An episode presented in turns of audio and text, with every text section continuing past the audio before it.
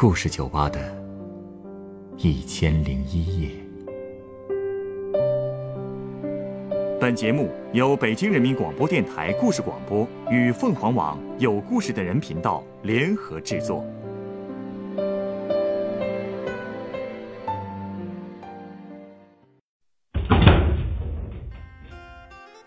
欢迎光临故事酒吧。今天来到酒吧的这位客人，虽然结婚以后拥有衣食无忧的生活，但她的婚姻却并不幸福。丈夫为什么对她那么冷漠？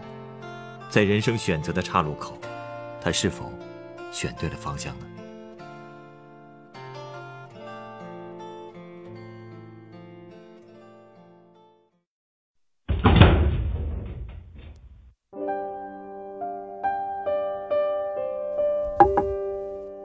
调酒师，我打算跟我老公离婚了。啊？为什么呀？一言难尽。总之就是过得没意思。虽然在别人眼里，我的婚姻可能很幸福，有个有钱的老公，住着市区的大房子，让多少女人羡慕啊！以前的我以为这就是幸福了，现在看来，哼，我是大错特错了。这话怎么说呢？我跟他在一起，就像守活寡一样。他从来不像一个丈夫那样体贴我，更别说关心了。我对他来说，还不如一个陌生人。在家的时候，我们基本没有交流。他一回家就把自己关在房里，对着电脑打游戏，一句话也不跟我说。有时候我跟他说话，问他渴不渴、饿不饿，他也都是敷衍两句。而且，我们已经一年多没有同房了。啊？他宁可自己解决，也不愿意碰我一下。除非我软磨硬泡、苦苦哀求，他才勉强答应。但就算做了，也是没有感情的那种。我是个女人，我明白，他不爱我。哼，充其量。我就是这个家的女仆吧？难道他只是使唤你干活？使唤？哼，他都不搭理我，所以也说不上使唤吧。不过家务一般都是我做，我下班比较早，周末也在家休息。他比较忙，所以也没空做家务。没办法，哼，谁让人是有钱人家的小少爷呢？本来我以为我能忍受这样的生活的，但是直到有一天，那天我公司有事儿，我加班加到晚上八点多，晚饭也没来得及吃，回到家的时候真的是又累又饿，走路直打晃。我本以为我这么晚不回来，他肯定已经先做饭了呀，就算他不等我一起吃，也应该会给我留饭吧。哼，结果我到家一开门，客厅的灯。居然是关着的，两眼一摸黑啊！只有他房间的门缝里透出一点光来。我推门进去，发现他正在电脑前打游戏，完全没发现我进来了，或者说，他发现了，但是直接无视了我的存在吧。其实我当时还是抱着一点希望的。我问他：“吃饭了吗？”他不理我。我又说。你要是没吃的话，我给你下碗面去啊。结果他还是不理我。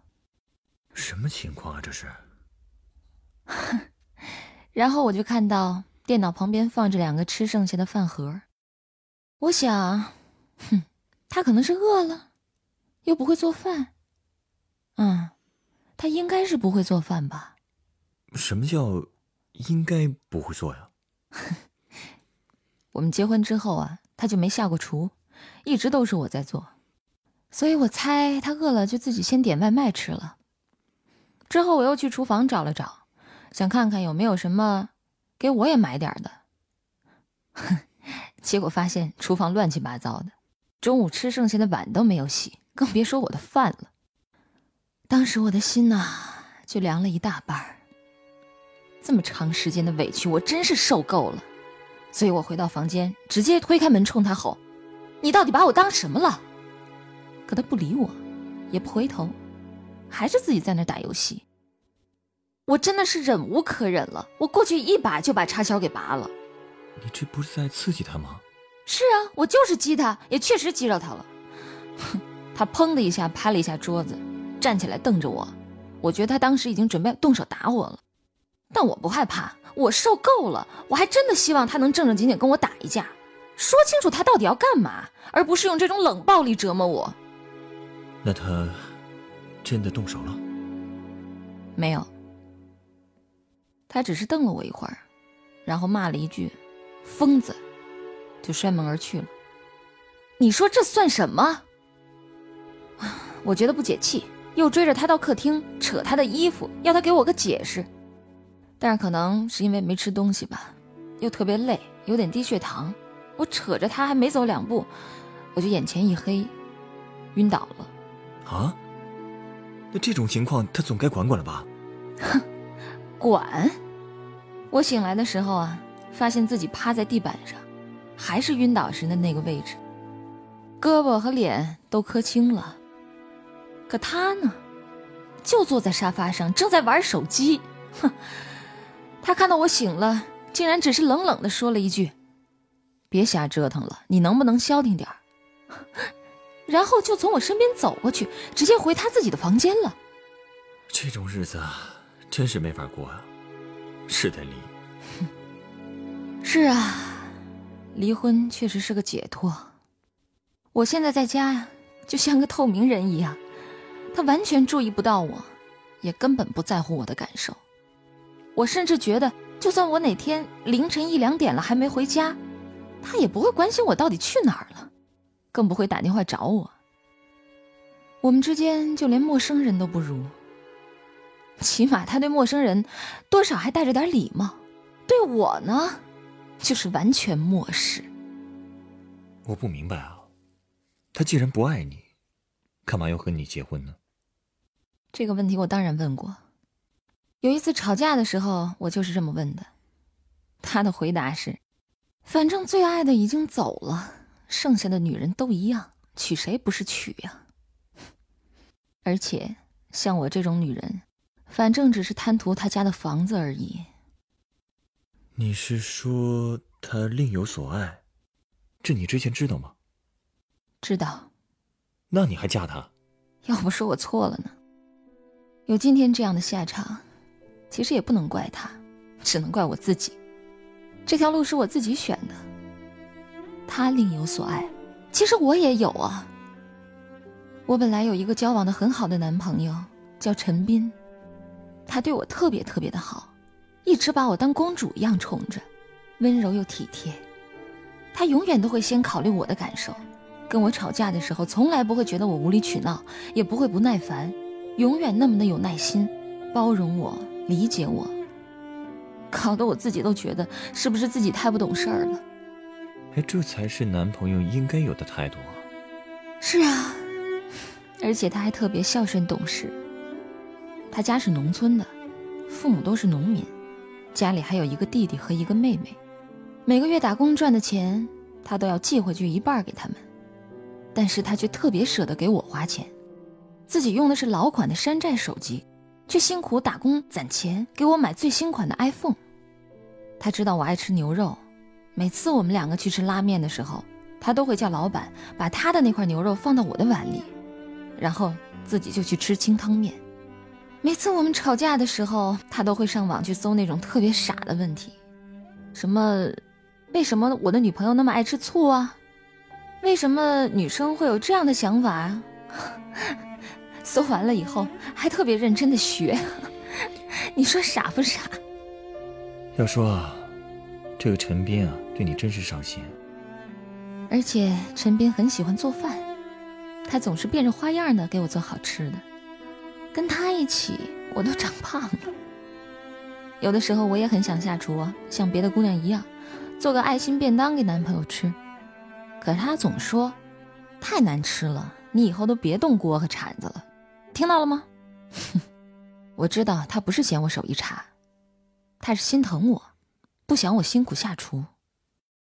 后来我也开玩笑的问过他，以后如果我们结婚了，你要上班，要做饭，哪来得及呀？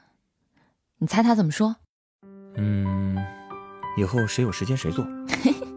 不是，他说呀，他会在早上出门前提前准备好食材，然后下班回来的时候直接炒就行了，绝对不会让我饿肚子。我也一直以为我们会结婚的，会有两个可爱的孩子，一个像他，一个像我，或者都像他都无所谓。周末的时候带着孩子。一家人去公园郊游，你知道吗？他经常跟我说他小时候的事情，说他爸爸带他去骑马，那画面想想就觉得又温馨又幸福。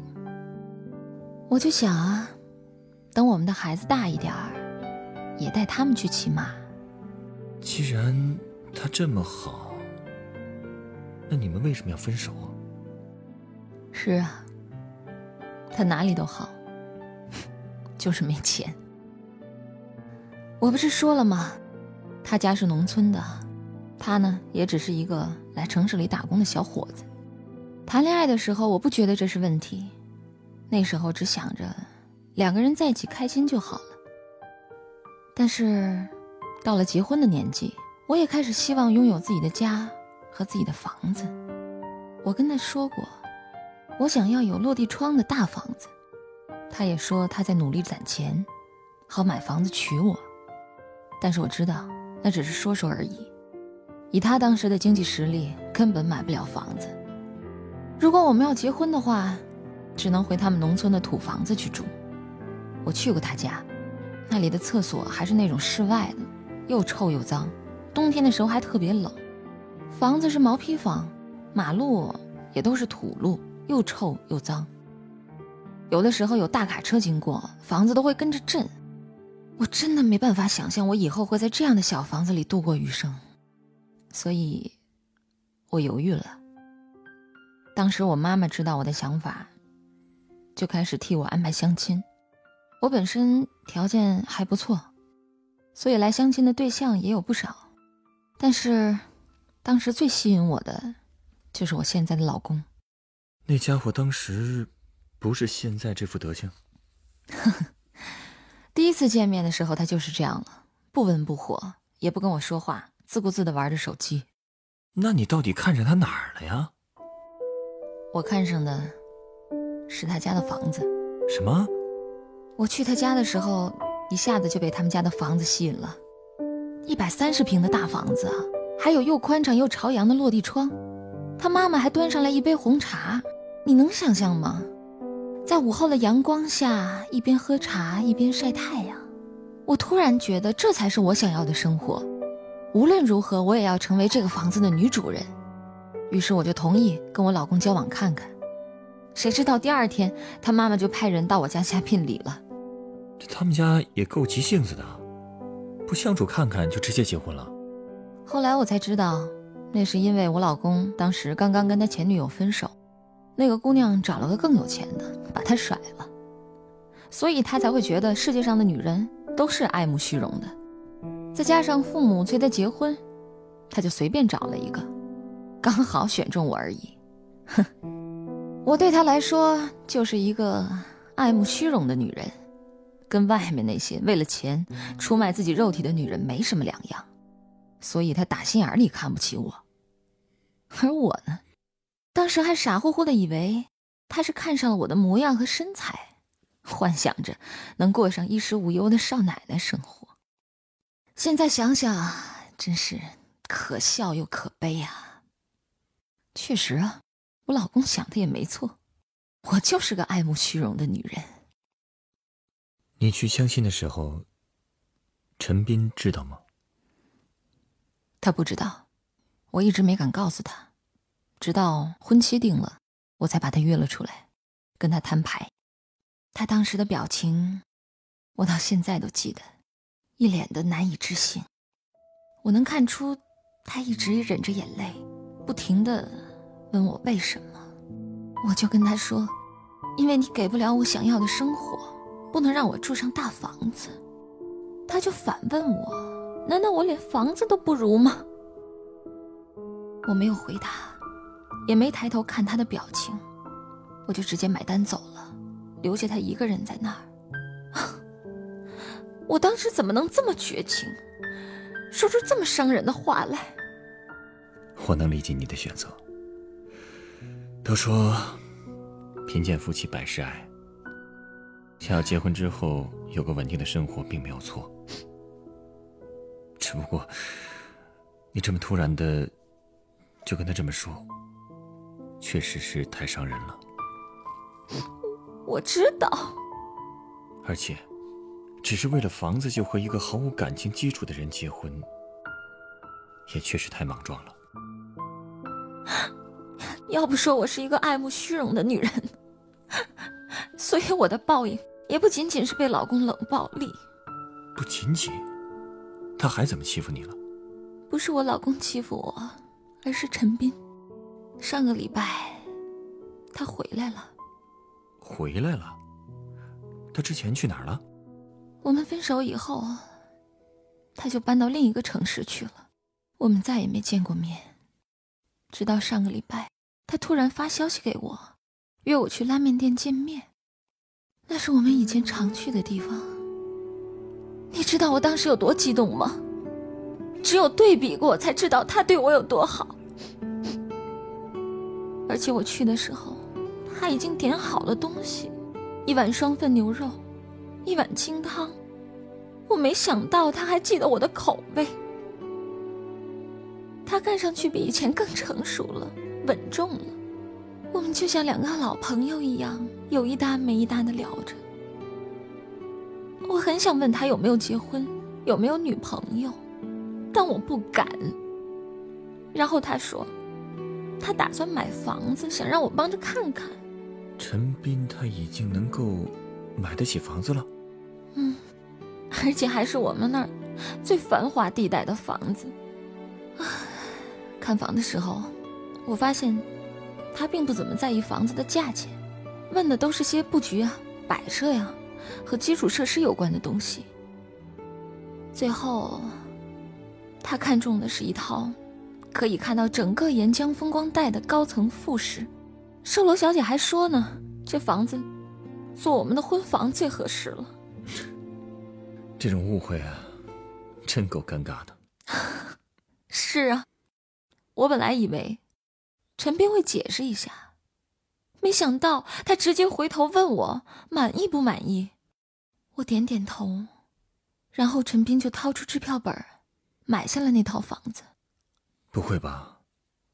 他真的想跟你复合？我本来也以为是，如果他多说两句，我肯定会忍不住把这些年的不如意全都告诉他。但是还没出售楼处，他就接了个电话。语气特别温柔，就像当初对我一样。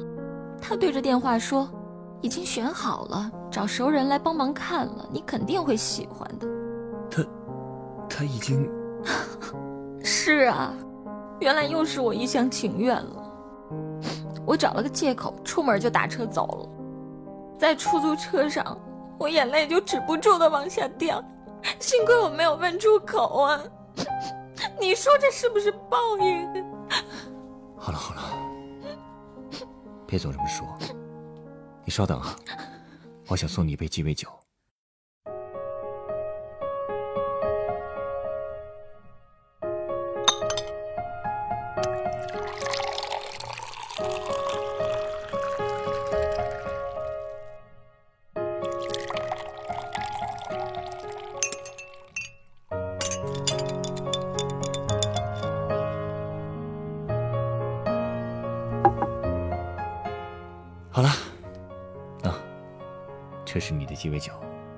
它是由干邑白兰地、黄色前马酒、柠檬汁、安格斯特拉苦酒调成的，名字叫做香榭丽舍大街。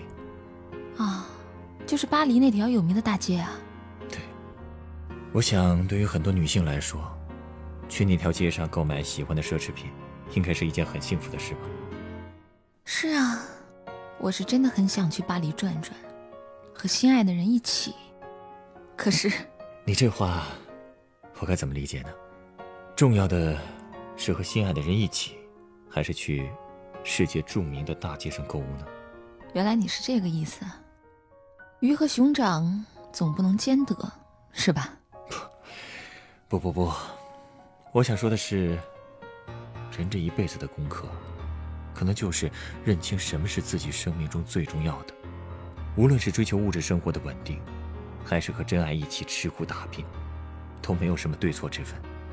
重要的是每个人要为自己的选择负责，能够承受自己选择之后的一切后果。香榭丽舍固然有名，但值不值得去？商场里的东西值不值得买？还是需要仔细的权衡以后再决定。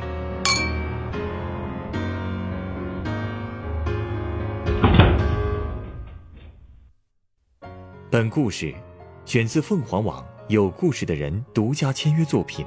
他丢了爱情，嫁给了房子。